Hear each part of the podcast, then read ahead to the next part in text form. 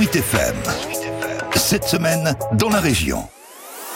Cette semaine en Loire-et-Cher, on parle de cette belle opération qui a été relayée lundi aux écuries de Chouzy. Six personnes vulnérables ou en situation de handicap ont participé au défi Cheval et Diversité qui se déroule toute cette semaine dans la région sous l'égide du comité régional d'équitation.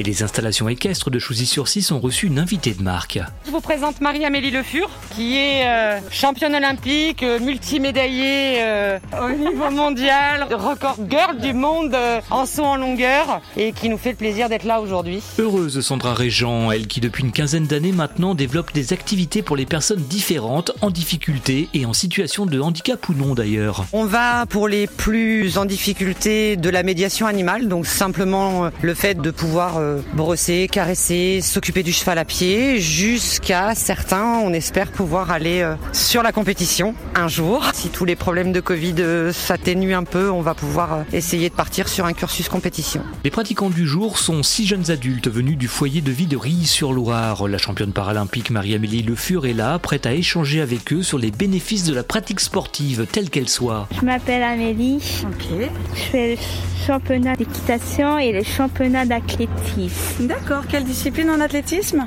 Euh, je fais le saut et la course. D'accord, ok. Et je fais le 100 mètres.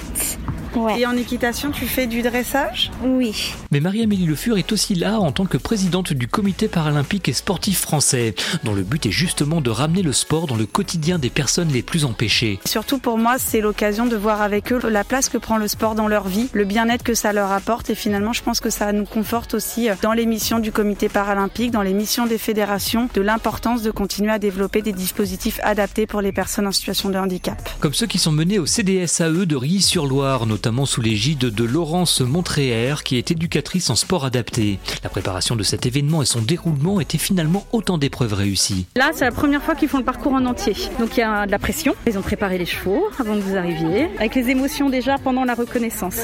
On a eu quelques pleurs avant. Ils sont heureux après. euh, ils vont trembler. Et puis là, quand on vient, bah voilà, on tape la main. Et puis les garçons, là, ils étaient contents avec le chronomètre. Du coup, l'émulation fait que la compétition a lieu. Et ce bonheur semble incontestable pour ces personnes souvent victimes de préjugés. Avec le cheval, les voilà qui reprennent confiance au fur et à mesure dans une relation sans a priori avec l'animal.